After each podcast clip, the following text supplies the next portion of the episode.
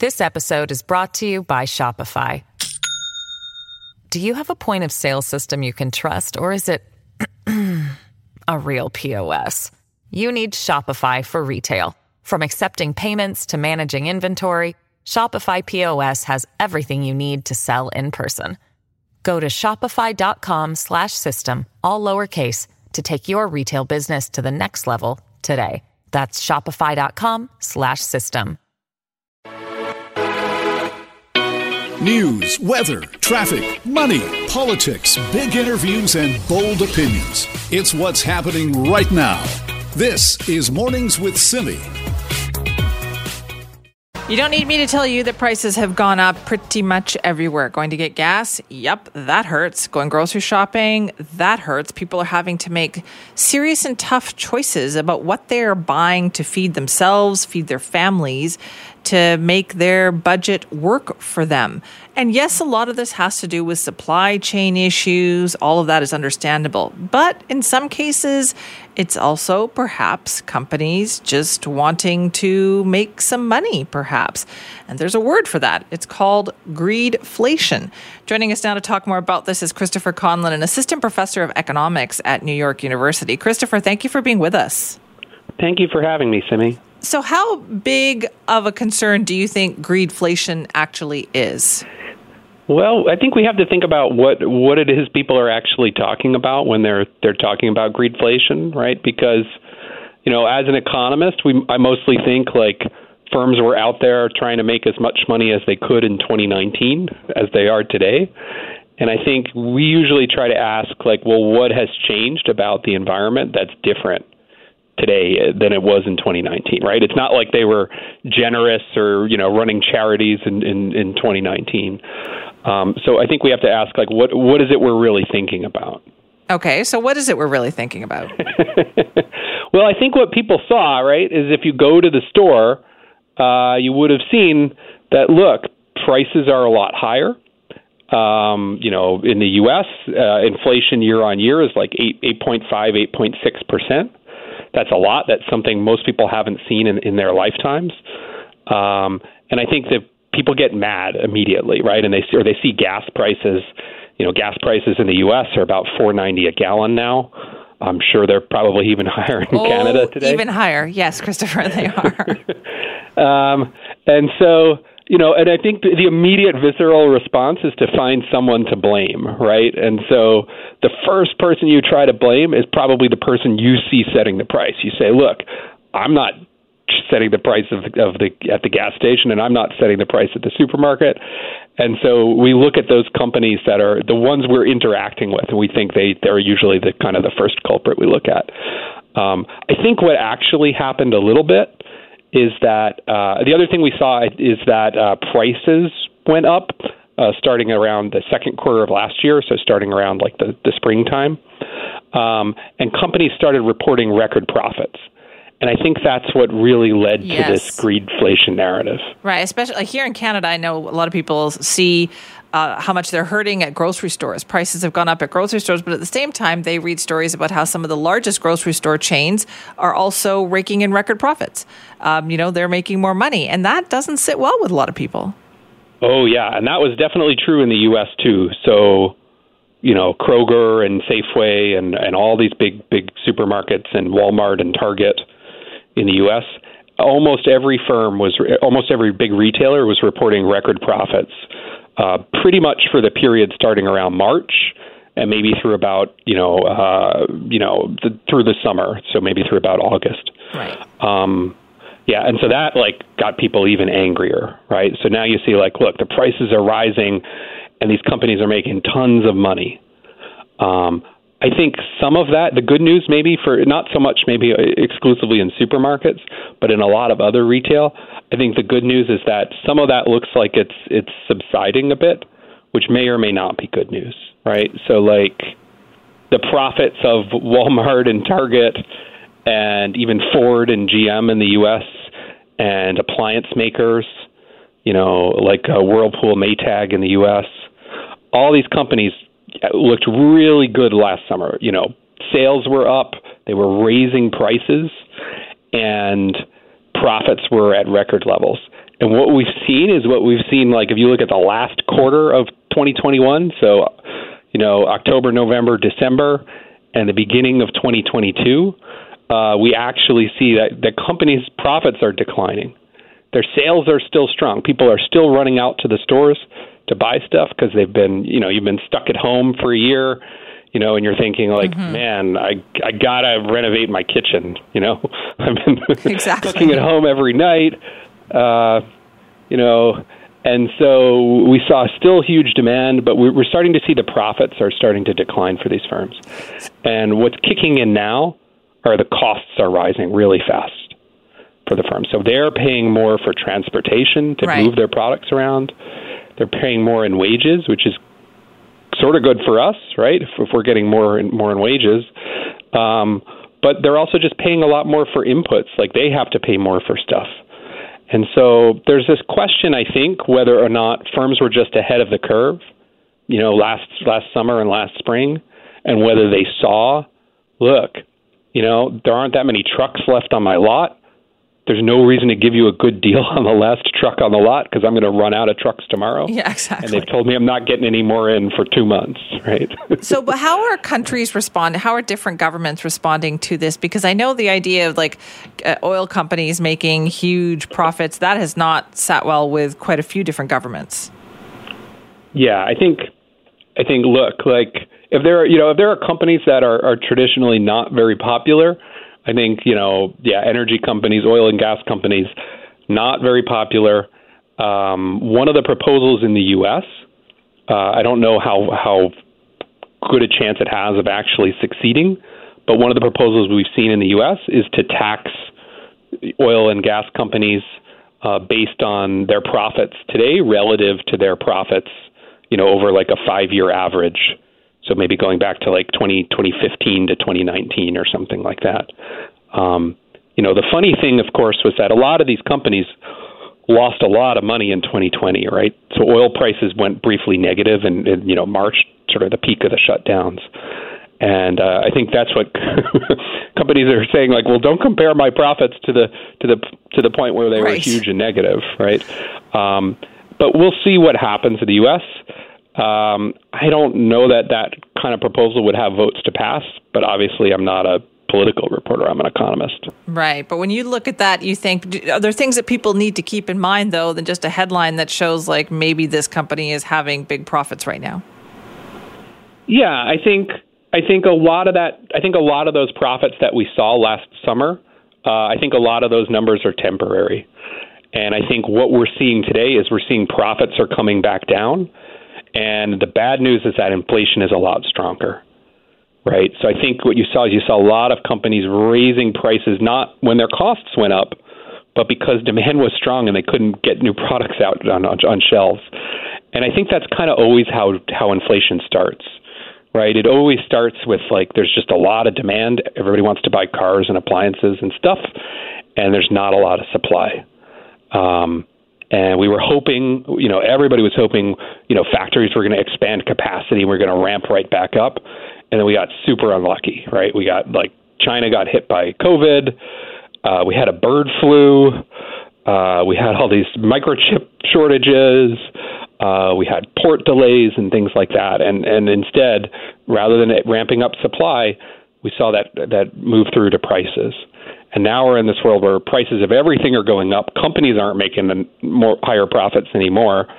Um, and you, ne- you almost never see companies saying like, "Hey, what we want is some inflation right now." That's true. Uh, they hate inflation too. right. Okay. Well, that's all good stuff to keep in mind, though, because I know it's, it's a constant reminder with everything uh, going up, up, and up these days. Christopher, thank you so much for your time. You're welcome. This is Mornings with Simi.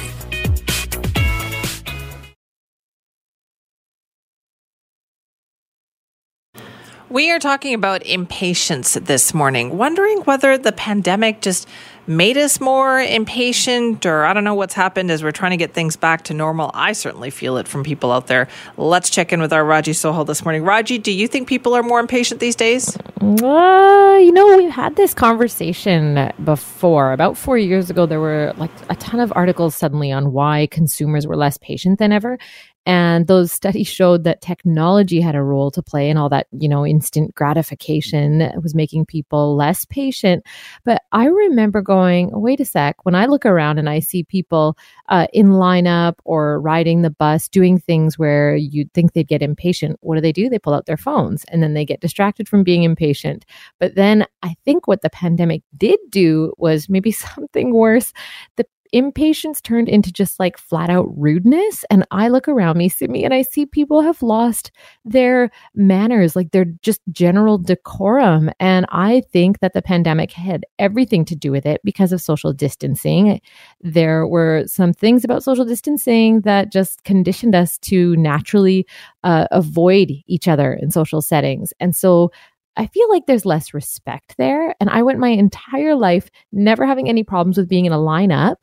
And now I feel like I have these regular encounters where either something happens to me or I overhear someone else's persnickety comments or somebody rolling their eyes at the cashier takes Great word. too long or you know, yeah. I saw the other day someone, a customer was trying to uh, make their order at uh, the counter and they're telling the barista what they wanted. And I guess they changed their mind. And the person behind them said to them, Excuse me, you're a pain in the. And I thought, what? Wow, really? Like you're going to tell a complete stranger that? And at the gym, I find, or at a store, you like might not be aware of something. Maybe that there's a new restriction, or maybe a change because we've come out of the pandemic. And instead of people, you know, politely being told, "Oh, we've got to change at our business the services we offer," or something like that, I I have seen uh, a clerk or you know a greeter at a restaurant just point to a sign and stare at someone like, hey, buddy, like, can't you just read the really? sign type of thing? And I've also seen this, Simi, when it comes to this is going to be no surprise, but when it comes to social media, I think people are being increasingly rude on social media. And if they disagree with someone's opinion, they're like, I must take you down and your family too, type of thing. So hmm. I just think there's way too much rudeness going around right now because of yeah, I think it all happened during the pandemic. I think so too. Like I don't disagree with you. I've seen I have felt it myself wondering like why am I feeling this way? I have yeah. seen it in action. I see it on the road. I saw people again out of the airport yesterday. I saw a woman going the wrong way down the entrance ramp to the parkade. Oh, no. Yeah, no, yes I did. and I stopped in a car and I looked at her because I thought what are you doing? This is not the exit. And I didn't even know how she got there because she would have had to go past the entrance gate. So I, and I, she didn't seem to be phased by it. So I don't know what's happening out there. I just, wow. after that yesterday, I thought, no, no, now this is not my imagination. Something's going on. So I would love to hear from people on this too. Have we become ruder or have we become more impatient? Like what is going on with people? What have you seen out there? Simi at cknw.com. Raji, thank you. Thanks, Simi. That is our Raji Sohal there. Yes, please weigh in on this so we can try to find out what is going on with all of us. Up next, though, we are going to talk uh, with Vaughn Palmer. Want to know is there light at the end of the tunnel for these negotiations with the government and the BC GEU? That's next. This is Mornings with Simi. Well, if you are a regular traveler or user of Highway 91, especially around Highway 17, there is something important that you need to know. And in fact, we're going to be told this something important by Ravi Kahlon, who joins us now, the Minister of Jobs, Economic Recovery and Innovation, also the MLA for North Delta. So this is right in your area, isn't it? It is. Good morning, Simi. And uh, yep, there's going to be some significant uh, uh, traffic impacts over the long weekend, and uh, we certainly want to make sure people are aware of it. Okay, so what is going on and why is it going on? Well, uh, most people that have traveled through Delta, um, those certainly in North Delta and Surrey, and, and those in the trucking community know there's a significant project, $260 million project happening at the bottom of Nordel uh, or at the bottom of Alex Fraser Bridge connecting uh, Highway 91 and Highway 17. Uh, it's a $260 million project that's essentially removing all the lights between that in that area uh, so that traffic can flow a lot more smoother. Um, so we know there can be significant benefits, but this long weekend, starting June 30th to July 4th, there's going to be very limited traffic moving in and out of that area. And so we're asking people to avoid it by, by doing some of this work over this long weekend. In fact, we're going to be able to open up a lot of that space, uh, a lot of those changes ahead of schedule. So is it going to be closed then? So people shouldn't even think about using Nordel Way or that whole interchange?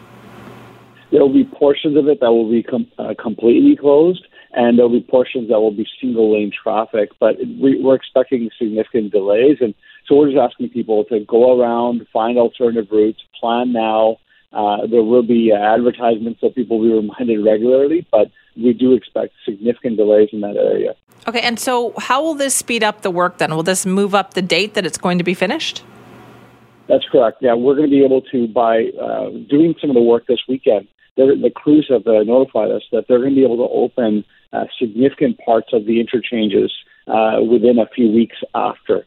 So it's going to allow them to move uh, more freely and safely uh, so that we can move things ahead of schedule. So I think it's great news for our region because there's been work happening there for two years now, and people, I think, uh, are done with it.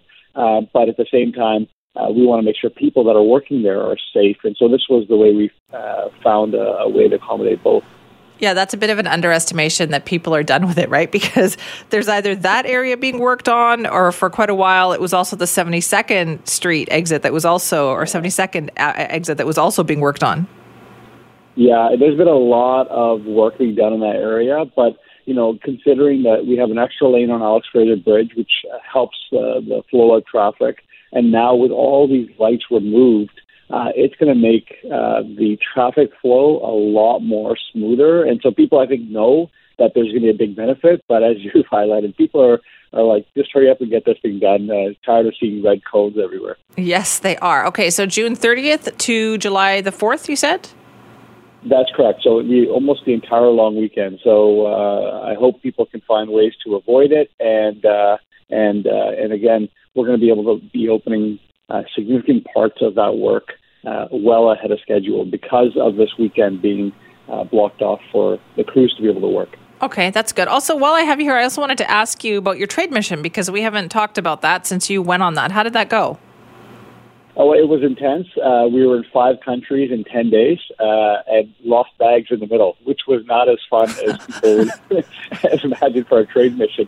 But uh, it was it was significant in that um, a couple things that uh, really jumped out at me was how massive the invasion of uh, Ukraine was uh, to everyone in Europe. Uh, many people referred to it as the 9/11 of Europe, and so every conversation, every jurisdiction we met with, we're talking about what are the impacts uh, and how do we become more secure going forward. So that really struck us, and you know uh, the reality is, is is people are not sitting around thinking about British Columbia. It's important for us to get out there, remind them about what we're doing, and when they heard around the work we're doing on climate change, around Indigenous reconciliation, uh, and our uh, some of our ambitions towards uh, building more sustainable infrastructure, uh, there was a lot of interest, and uh, and I'm excited about, about some of the opportunities that we're chasing down from it. Is it possible to build those new bridges with these other areas, given that, as you just pointed out, we can't even deliver people's luggage these days, it seems like? Yeah, well, you know, uh, I heard a lot of complaints about uh, some of our airports uh, while I was away, and, and a part of me was like, "Oh man, you should come see what's happening over here." Uh, hour forty-five, two-minute lines uh, just to get through security uh, in, in major uh, airports. So this is an impact that's being felt everywhere. Um, and uh, but I do believe that uh, we're at a very important stage uh, when it comes to relationships. We uh, are working on a trade diversification strategy. We, we need to be able to trade with more countries. We need to make sure that our trade is more balanced with more countries.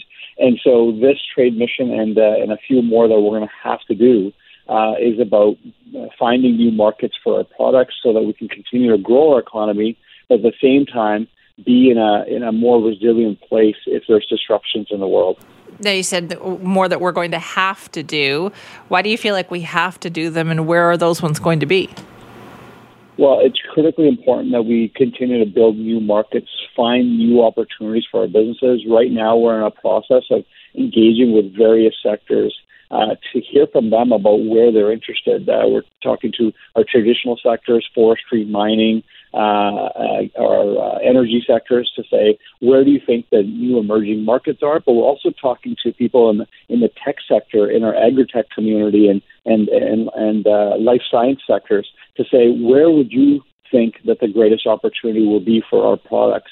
Not only will this help us continue to grow, create good paying jobs here in British Columbia, which I think is very important, but it also will ensure that when a disruption is happening in one country, it, but we're diversified enough that we're able to sustain and, and navigate through that. And we've seen now uh, through the pandemic, through the war, that um, you know if you become too reliant on a few juris, jurisdictions, it actually uh, hinders us in a big way. And so that's a lesson that's learned, and uh, we're going to be launching a new strategy this fall. Okay, so that's coming up. But for now, traffic warning. Once again, what do people need to know about for the long weekend? Yeah, big reminder to everyone. Please, please, please avoid uh, Highway 91 connector, the bottom of Alex Fraser. Avoid that area from June 30th to July 4th. Uh, lots of construction happening, lots of uh, disruption uh, long weekend. Uh, hoping people enjoy their long weekend and, and find ways to continue to stay cool. Just not that direction. All right. Thank you very much for your time. Thank you, Cindy. Stay safe. You too. That's Ravi Kahlon, uh, BC's Minister of Jobs, Economic Recovery and Innovation, but he's also the MLA for North Delta. And so this is a good traffic warning for people. Government announcing this morning that that area, so that interchange, the you know when you come off the Alex Fraser Bridge and you go Nordel, uh, that is pretty much going to be closed from June 30th to July 4th. I say pretty much because he said very limited traffic will be getting through, and they're hoping to speed up the upgrades that they are doing there. So just avoid that area entirely from June 30th to July the 4th. This is Mornings with Simi. This episode is brought to you by Shopify.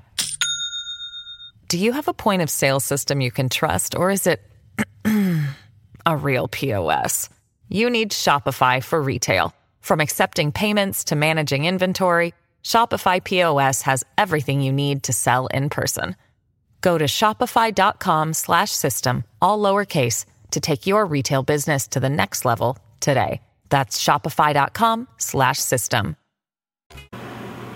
Were you one of the many, many people who welcomed a dog into your home during the pandemic? You're certainly not alone, but I'm wondering, how's that going for you? Our Raji Sohal joins us now for more on this story because, Raji, I would imagine when people suddenly had to go back to work, might have been a bit of a challenge.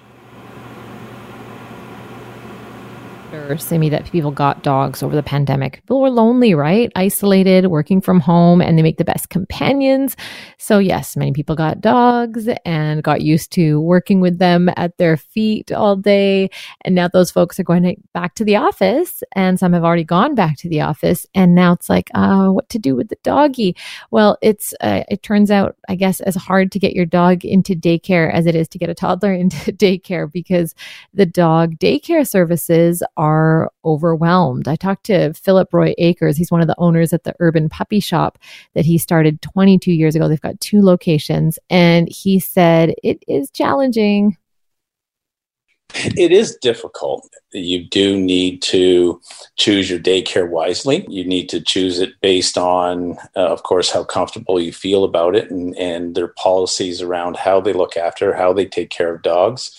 Uh, we're, we happen to be a daycare that strongly believes in, in separating the dogs according to their size, their age, their temperament. So we have numerous different play groups um, so that the um, stress level, the well-being, and the health and well-being of, of the dogs in our care stay um, at the at the absolute most is our uh, of our concern is the health and well-being of the dogs in our care. It is difficult if you were a dog owner and you know, let's say you had a Saint Bernard and and uh, and you figured that well, it's going to be easy to find a, a spot for a daycare. The reality is, no, it's not. Licensing daycare licensing in Vancouver is difficult. Um, property is expensive. It's difficult to to find the right zoning, um, and you're not going to necessarily find it in your local neighborhood, right? So it's just one of those things where if you're wanting to put your dog in daycare, you might end up having to travel. Okay, Raji, it did sound like for most of that conversation that he was talking about children. I know. It did. It really did. Know, right? I actually had to snap myself out of our interview so many times to go, wait, we're still talking about dogs, right? We're not talking about kids because I relate with toddlers and trying to find them childcare. It's challenging out there.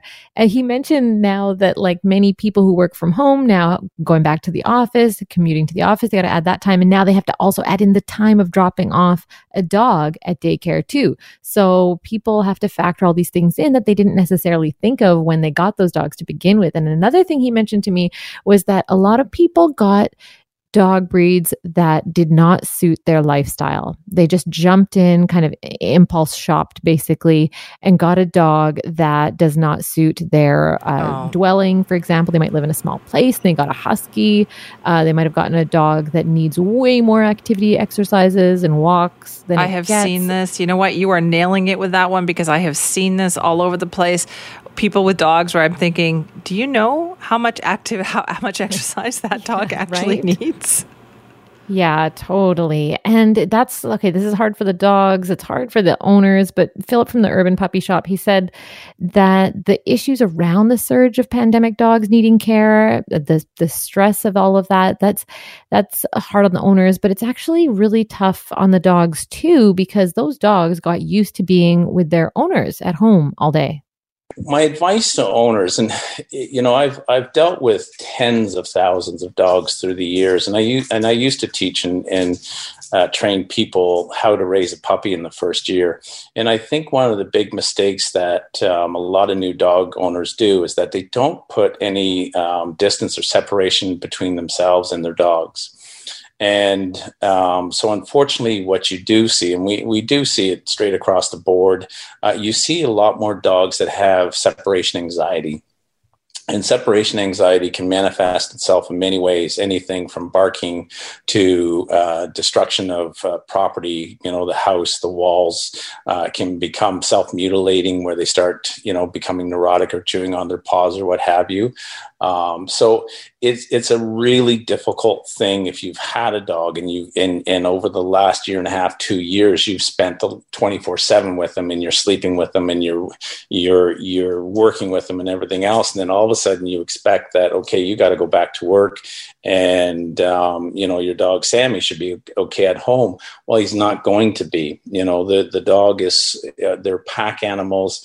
They are uh, they like the companionship of people or other dogs around them, and when they're all of a sudden left to their own device. Um, and I'm not saying this happens with all dogs because it can vary according to the breed and the personality of that particular dog. But what you get is you get a dog that becomes reactive and starts having these anxiety issues. So, what my recommendation to people are is to start trying to work with them to start uh, teaching their dog that it's okay to be on their own. Um, don't sleep with your dog is one of the key things, right? Don't allow your dog in, in the bed. Put distance between you and your dog. Try to start having it crate trained. Not that you can go to work for eight hours and have your dog in a crate. That's absolutely cruel. Um, but what you should start doing is trying to teach the dog that it's okay to be on its own. And, and you might have to do this in small doses. You might have to start with it just being, you know, 10 minutes, 15 minutes, 20 minutes, you know. Um, and so there's a lot of little tricks that you can start applying to try and help uh, the dog with its separation Okay, Raji, this sounds like a lot of work and it's going to be, it right. means that people have to be very tough. And you know, when your dog looks at you with that expression, people are going to be like, oh, okay, I won't do this to you. Yeah, Philip told me that it's all about consistency. So if the dog's not supposed to sleep on the bed, that means the dog never sleeps on the bed. It's not like, okay, sometimes uh, you've, got to be so consistent in the training. But uh, he also mentioned to me that it's not just doggy daycare that's needed and that's feeling overwhelmed at this point, but it's also vets. And he said that the SPCA is getting an influx of dogs that people got during the pandemic. And sadly, they just can't handle the responsibility and some of the costs costs now associated with it when they return back to work because doggy daycare is not it's not cheap. It's not cheap. And also this requires like to really get your dog disciplined and behaving well if there's behavioral problems that requires a huge commitment on the part of people. I think sometimes people think dogs just come fully trained Yeah, absolutely. And people come to their dog also with their own issues resolved or not. And some people are not comfortable even having boundaries with the dog. They don't want to consistently train the dog. And apparently dogs you need to train them their entire lives. It's not this thing that you just uh, you do uh, it's all said and done in the first week and then everything's fine. You got to keep it up with them and and remain consistent that whole time. Uh, one thing that he did mention to me that I thought was really interesting is that uh, dogs now um, are being diagnosed increasingly with different anxiety issues. And so vets are prescribing them uh, different drugs for that uh, more than ever before. I had no idea about that, Simi. So I don't know if that's a result of the pandemic well, or what. But th- let me tell you, because you know that I like dogs and I don't have one yet. But this doing this story made me think twice about it all. you know what? That's probably good. Better to think twice and take it seriously than to just jump in and not know what you're getting into. Raji, thank you. Thanks, Simi. This is Mornings with Simi. What was going on with E-Comm over the weekend? There have been reports that people were waiting to have their call patched through and then waiting perhaps to get an ambulance as well. So we thought, let's go directly to the source here. Jasmine Bradley joins us now, the E-Comm Executive Director of Communications and Public Affairs. Jasmine, thanks for being with us. Good morning, Simi. Thank you for having me. Were there some problems at E-Comm over the weekend? Were calls getting answered? So while we didn't actually see any extended or significant delays on the 911 lines in terms of E-Comm's call takers answering the initial part of the emergency calls. This past weekend was one of the busiest of the year that we've seen, and um, I live in the downtown core. It felt like sirens were going off all the time.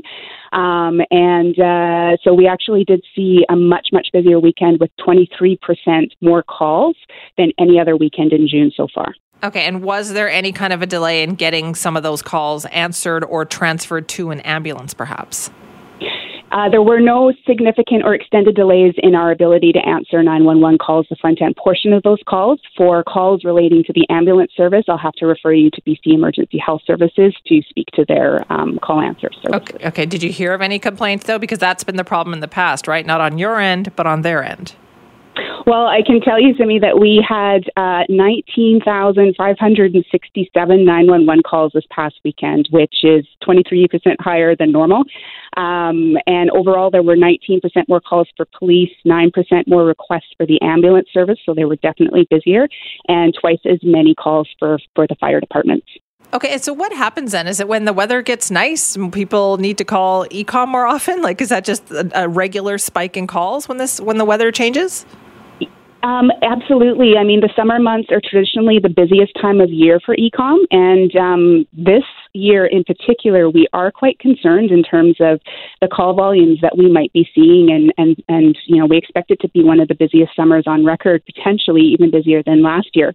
Um, that's specifically because this is the first summer in years that BC is going to have no COVID restrictions and major events like Celebration of Light and Canada Day, along with all the outdoor music festivals, these are all back in full force. So when you take that combined with any weather related events that might impact our province, it means that it will be busier for first responders and busier for E-Comm. Right. So how is E-Comm preparing for that then? Um, so, in terms of uh, staffing, we have been aggressively trying to recruit more call takers um, to ensure that we have enough staff to be able to meet the higher volumes that we're seeing. But, you know, in terms of recruitment and retention challenges, E-Comm is not alone in terms of um, it's a tight market out there, and we are really feeling the impacts of that, like many other 911 centers across the country, to be quite honest. Um, and we read about that in the news all the time. Um, the other piece is that we do have, um, while we're re- aggressively recruiting for more staff, we're also losing people um, at the same time to other opportunities, whether that's um, becoming a first responder themselves, which uh, we know a lot of our employees do have aspirations to do that that work, um, or also going on leave. We have higher leave rates um, this year compared to previous years, and um, a year after the 2021 heat dome, we still have staff who are on leave because of because of the trauma of that that time. So it's been really difficult to um, recruit and retain people. This is a demanding job um, at the best of times, and right now it's just uh, even more difficult.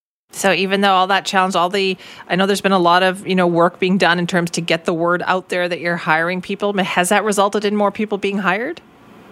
Um, we yes, we have hired an additional 63 911 call takers so far in 2022, um, and with our summer student program, it's allowed us to bolster our numbers in the Lower Mainland and on Vancouver Island for the first time since we've extended that program. Um, we've also been, along with recruitment, we've been really trying to focus on making changes to better support and therefore retain the staff that we have. So we've recently introduced a new peer coaching program with a dedicated team to provide higher a higher level of on the job training and support for our call takers. We continue to work on short and longer term improvements to the mental health support available for our staff, including increasing access to trauma informed counseling services. And we also recently partnered with the Canadian Mental Health Association to develop a specific program and resources for our employees geared toward the nature of the job. Wow, okay, that's a lot. So then how many more people do you still need? Like that recruitment drive, is it still going full speed ahead? Full speed ahead, absolutely. Um, we want to make sure that uh, we're able to have as many staff as we can answering emergency calls, especially as we're headed toward a busier summer. Okay, what advice do you have for people then if they do have to, you know, use E-Comm? So um, there's, you know, as we as we do prepare for what we expect to be a really busy summer for emergency services across the board, um, we do have some specific tips for people to help us help. Um, now more than ever, we really are relying on the public to know what resource to turn to to make the right call. Um, so think before you dial 911 to just help determine if immediate action is required by police, fire, or ambulance. And that word immediate is really key there. If you answer yes to any of these questions, is someone's health at risk? Is someone's safety or property at risk right now in the moment? Is there a crime in progress? That's all um, a 911 call because there's something immediate that first responders can do to help. Um, Locking and storing your cell phone. Um, we anticipate that there's close to a 20% of our 911 calls actually come from accidental dials. And so, you know, making sure that your phone is locked and stored. If you give your phone to a child to play with, turn it on airplane mode so it's not capable of making that emergency call. Um, and if you do accidentally dial, stay on the line to tell our call taker so that they don't have to take the time to call back several times to make sure that you are okay. All right, that's all good advice. Uh, Jasmine, thank you for that. You're very welcome. That's Jasmine Bradley, E-Comm Executive Director of Communications and Public Affairs. Uh, yes, they have seen an increase in calls when the weather got good over the past weekend. I think the number she was 19% more calls uh, over the previous weekend. That happens when the weather gets nice, and they're expecting more because of all the events, increasing numbers of people being outdoors, events happening. And so, yeah, advice on how, when to call 911 is good. And, and think about that right now, too, with the heat that we're happening, but we have happening that's going to make people also have more medical issues potentially and calling 911. And that heat is staying with us today. We do have a heat warning, and this is almost one year exactly since we had that heat dome situation. So I think we're very more hyper aware, I would say, of the situation and, and what an impact the heat can have. So today we expect highs of about 27 degrees. That's near the water, 33 inland in the Fraser Valley, even higher than that, mid 30s for parts of the Fraser Valley. Humidex is high, the UV index is high, and it's going to be that way all day today. Tomorrow, we do expect a change in the weather, a few degrees cooler, a uh, potential for thunder showers too. But today, keep that in mind that it's still going to be hot, hot out there. Canada may be known for its landscapes and friendly people, but beneath the surface lies a darker side of crime, history, and the paranormal. Since 2017, the award winning Dark Poutine podcast has explored the shadowy corners of the Great White North and beyond, delivering chilling tales from a uniquely Canadian perspective. Hosted by Mike Brown and Matthew Stockton with over 300 episodes and fresh releases every Monday, Dark Poutine is your weekly ticket to the creepier side of Canada. Listen to Dark Poutine on Apple, Spotify, Amazon Music, or wherever you get your podcasts.